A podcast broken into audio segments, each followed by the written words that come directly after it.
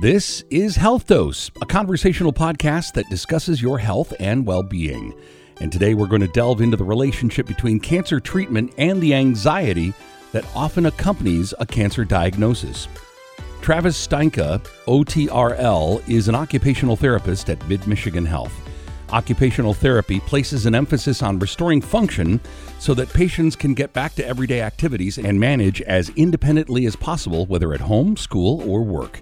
Health Dose asked Travis to define anxiety and explain its relationship to a cancer diagnosis. Anxiety is a feeling of worry, nervousness, or unease about an event that's imminent or something with an uncertain outcome. So, if we talk about cancer and anxiety, we see an increase in the prevalence of anxiety in people diagnosed with cancer. So, a lot of questions what kind of treatment can I do?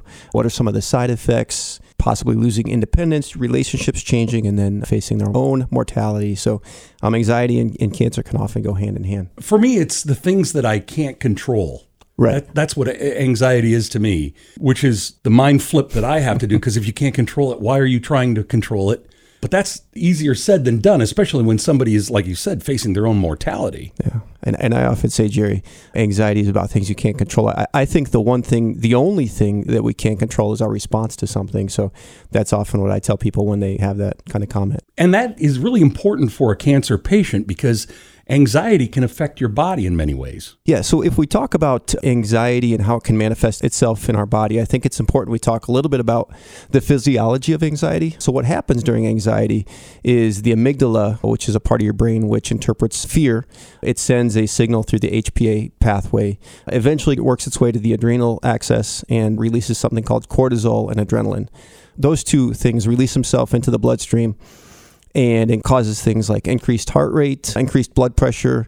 Um, it can cause you to sweat, muscle tension, nausea, a lot of those different things. And so, if we think about that increase in cortisol and adrenaline and how that can manifest itself, it can cause sleeplessness, irritability, muscle tension, a lot of really negative side effects. We need that anxiety in a fight or flight kind of situation, right? I mean, th- th- our bodies are designed to do that. Yes, our bodies were designed to respond to an outside threat. Back when we were on the Sahara running away from prey, what would happen is we would get this rush of energy and we'd run away. What's happened in modern times is, you know, if our phone doesn't ring or checking our alerts, we have sometimes that same response. And so anxiety is a necessary human emotion. It's just gotten out of hand. Our relationship to it really is what needs to be addressed. What are some of the strategies that you are working with your clients mm-hmm. on to help them deal with anxiety? Sure. Let me just start by saying a couple of things. With cancer, I understand it's a very personal and unique journey. So some of the things that work for me or work with some people don't work for everybody. So also, cancer can be something that one day you feel okay, the next day you don't feel like getting out of bed. So, I'll just talk about some general strategies that have been shown to have a favorable outcome with anxiety, and then I'll talk specifically about what to do when anxiety hits that panicked feeling.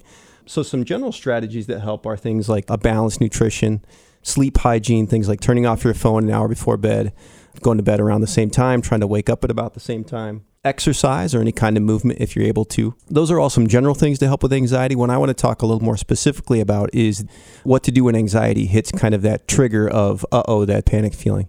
And so we talked a little bit earlier about cortisol and adrenaline being released into the bloodstream. That can trigger your sympathetic nervous system which is your fight or flight response. And so when that becomes triggered, you start to get all these feelings of these physical sensations and feelings.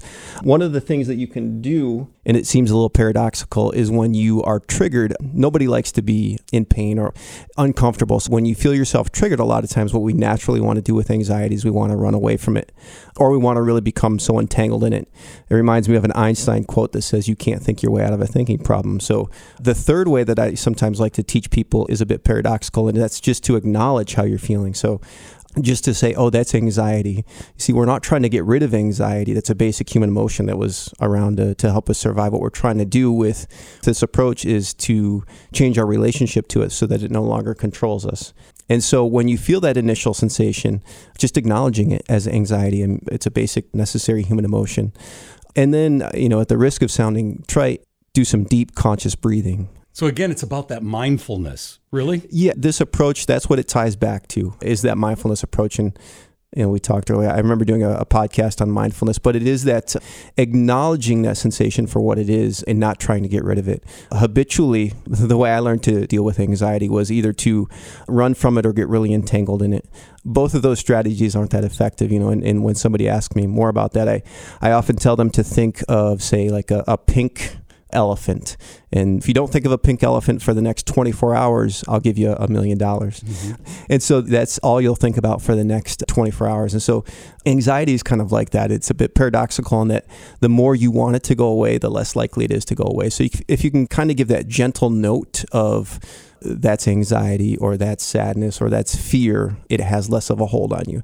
And this is a practice, so it's not something that happens overnight, but it's a practice. I know personally, anecdotally, that dealing with my anxiety makes me feel better and using that mindfulness technique. But do we have any evidence, any evidentiary kind of way of looking at people who have worked through this mindfulness while on their cancer journey? Yeah, there's a lot of studies that suggest mindfulness reduces cancer and depression in a cancer diagnosis. And we also know from a physiological perspective some of the things that mindfulness can do to counteract some of that fight or flight response. And so I had talked about taking some deep conscious breaths. And so what happens with that initial rush of cortisol and adrenaline is it activates our sympathetic nervous system, which increases our heart rate, increases our blood pressure, things like that. What deep conscious breathing has been shown to do is activate our parasympathetic nervous system. So when we feel that rush of panic, our mind is telling our bodies that we're in trouble and we need to run, we need to get out of this situation. If we're able to recognize that or become aware of that and start to take some deep conscious breaths, our body will begin to send messages to our mind that we're not in trouble, that we're okay, and that it'll slow down your heart rate, it'll decrease your blood pressure. So if we can catch it in that moment, a lot of the problem is we a lot of times we run around on autopilot and we, we're not aware of some of these sensations in our bodies. I often tell people when you start to feel that, just to become curious about some of those sensations. Is there a pain more on the left side or the right side? Do you feel a heaviness in your chest? Just to become curious about it and not to run away from it. That often lessens the impact of that anxiety. And for folks who are interested, I would highly recommend seeking out the other podcast that you did on this channel about mindfulness because it's very helpful information. And it, the thing for me is it's helpful in dealing with road rage, personal relationships, and conflict at the office.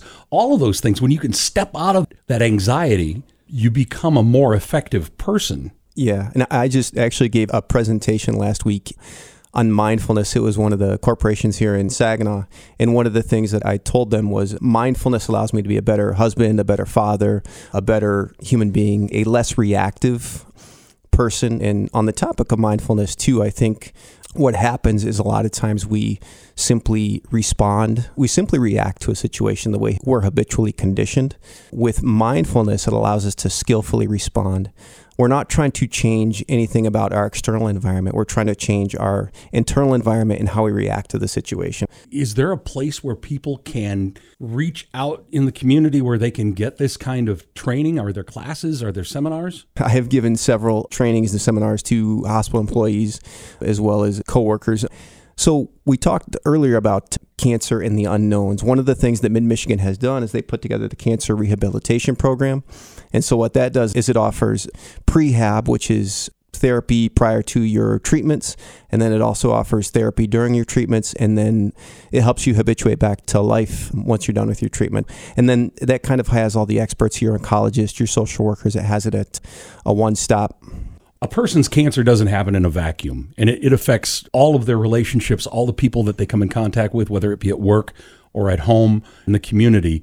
Is there any focus on, for instance, the family and how family members might be reacting to a cancer diagnosis? Yeah, definitely. And, and let me just say, my experience with cancer is my mom had cancer. And so I'm talking from the experience of a caregiver and so that's one of the reasons I really wanted to do this podcast is because I felt like when she was diagnosed, I had a ton of anxiety. She had a ton of anxiety, and we didn't have a lot of answers. It's one of the reasons I want to do this. So when we talk about anxiety in a person, we look at the whole person, and that whole person not only includes themselves, but their relationships and their support system. So cancer doesn't just affect the person, it affects, it can affect their relationships, it can affect the people in their family. And so when we look at anxiety and cancer, it's not just just my focus. I don't think is just on the person, but rather the whole person or the, the whole support system of the person. That is Mid Michigan Health occupational therapist Travis Steinke.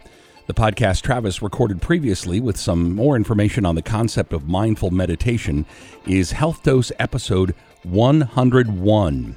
As always, if you have a health concern, check first with your primary care provider.